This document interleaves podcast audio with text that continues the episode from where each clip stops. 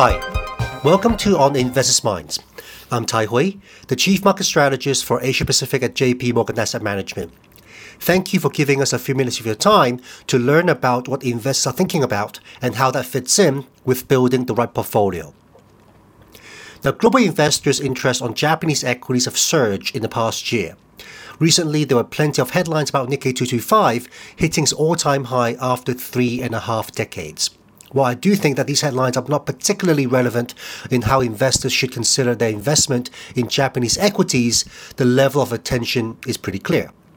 At the same time, the Bank of Japan is looking to raise interest rates back to positive for the first time since 2016. Now, there are concerns about the impact on the economy and the Japanese yen and whether this tightening of policy could jeopardize the Japanese bull market run. So, in this episode, I'd like to discuss how I think about the Bank of Japan and its policy outlook, its potential impact on the Japanese yen, and whether this matters to the Japanese equity market. So, let's start with the Bank of Japan. Now, unlike other major developed central banks in the world, the Bank of Japan has kept its negative interest rate policy in the past two years when inflation is running hot. It did adjust its yield curve control given market pressures on selling government bonds. The global inflation surge of the past two years have raised Japan's headline CPI inflation to 4.3% in March 2023. Now, this has since eased back to 2.6%. However, core inflation, excluding energy and fresh food prices, has been somewhat sticky, with month on month change stuck in a range of 0.2 to 0.3% during the second half of last year. Now, the Bank of Japan is not quite ready to declare victory on struggling off low inflation, yet, in recent meetings, it is increasingly open to discussing the departure from negative interest rate policy. The next event to watch out for would be the spring wage negotiation between the labor unions and the large companies and see whether last year's strong wage growth can continue into the new year. Given a relatively benign corporate earnings outlook and a tight labor market, the central bank seems increasingly confident that wage growth should be strong enough to justify the start of rate increases.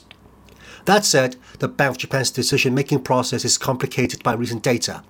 The Japanese economy recorded two consecutive quarters of quarter on quarter contraction.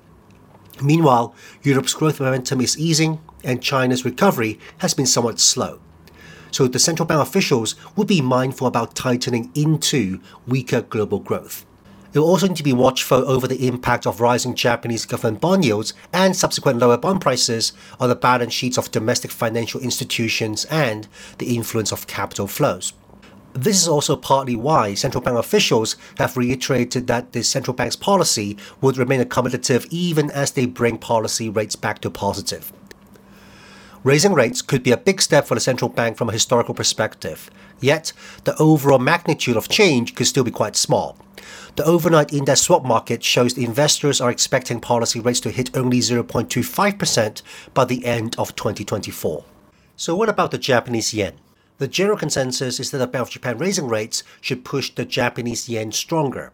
It is true that the Japanese yen currently is very cheap, According to our guide to the markets, it is two standard deviations below its 10 year average on a real effective exchange rate basis.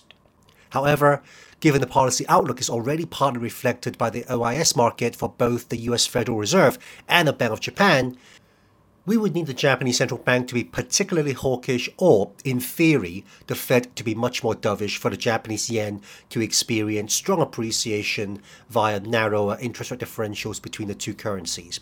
But why do I say in theory? Now, if the Fed's going to be much more dovish or cutting rates more aggressively, it probably means the US economy is performing much worse than expected or there's a financial stress. Now, this could prompt risk off sentiment and a stronger US dollar, not weaker. So, a stronger yen is much more likely to be driven by local factors rather than international factors. Although it was suggested that the greater attention by foreign investors on Japanese equities could lead to more inflows and as a source of currency strength, this was only part of the story. We've also seen a pickup in capital outflow by Japanese investors into international equities. This is partly prompted by the revamped Nippon Individual Savings Account or NISA, a tax-free stock investment plan to unlock household savings. Japanese investors can also invest in overseas markets via this plan, and there was a surge in overseas stock investment in early 2024. Hence, an inflow driving Japanese yen strength is partly countered by domestic investors' appetite for international equities. Another important question to ask is the Japanese yen strength. Is it really bad for equities? Conventional wisdom point towards that the yen and the Japanese equities had a negative correlation. The argument goes that the yen strength will be bad for equities as it weakens Japanese export competitiveness and undermines overseas earnings when translated back into Japanese yen. While we can't deny the impact from foreign exchange on corporate performance, this correlation has weakened substantially compared to the past. The negative correlation between the yen and Nikkei 225 was strong between 2007 and 2019. This relationship weakened substantially during the pandemic. Even though this relationship has picked up again in recent quarters, it was still much weaker than the 2007 to 2019 episode. Hence, even in the case of yen strength, we may not get the historical reaction of weaker equity performance. So, having assessed the outlook of the Bank of Japan policy, which is tightening with caution, and the possible implications on the Japanese yen, modest yen strength, and not necessarily negative for equities, it is worth recapping some of the positive fundamentals facing Japanese stocks. Now, a cornerstone in supporting Japanese equities is the ongoing improvement in corporate governance.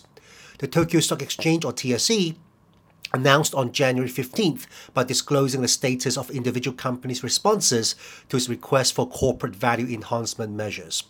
This reflects the TSE's ongoing progress in reforming Japanese corporate behavior.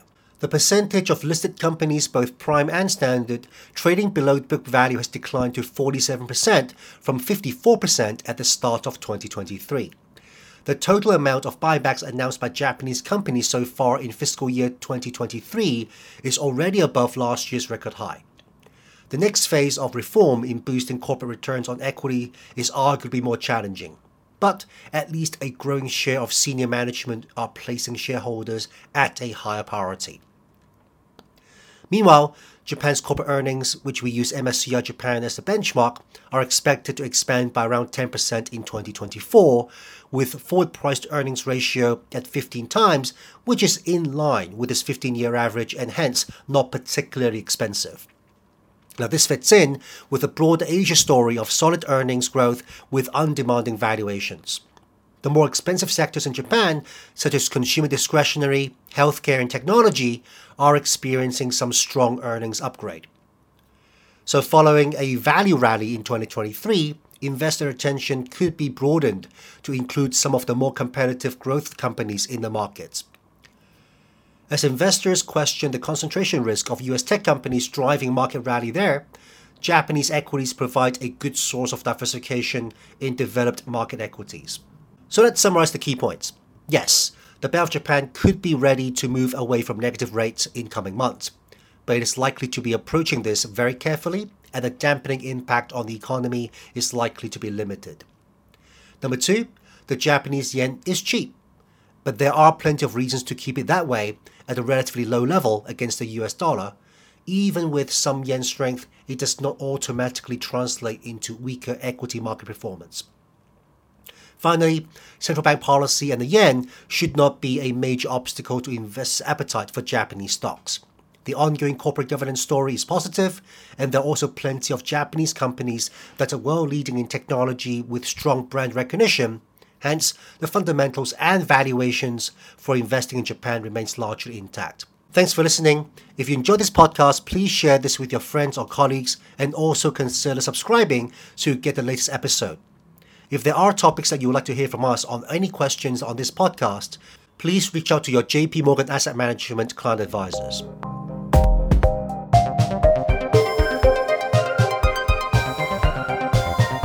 This content is a general communication being provided for informational purposes only. It is educational in nature and not designed to be taken as advice or a recommendation for any specific investment product, strategy, plan feature, or other purpose in any jurisdiction, nor is it a commitment from JP Morgan Asset Management or any of its subsidiaries to participate in any of the transactions mentioned herein. Any examples used are generic, hypothetical, and for illustration purposes only.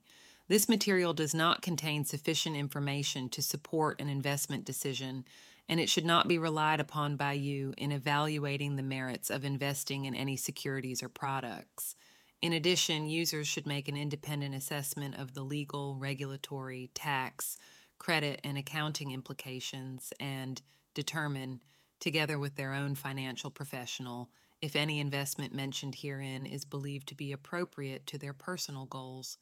Investors should ensure that they obtain all available relevant information before making any investment.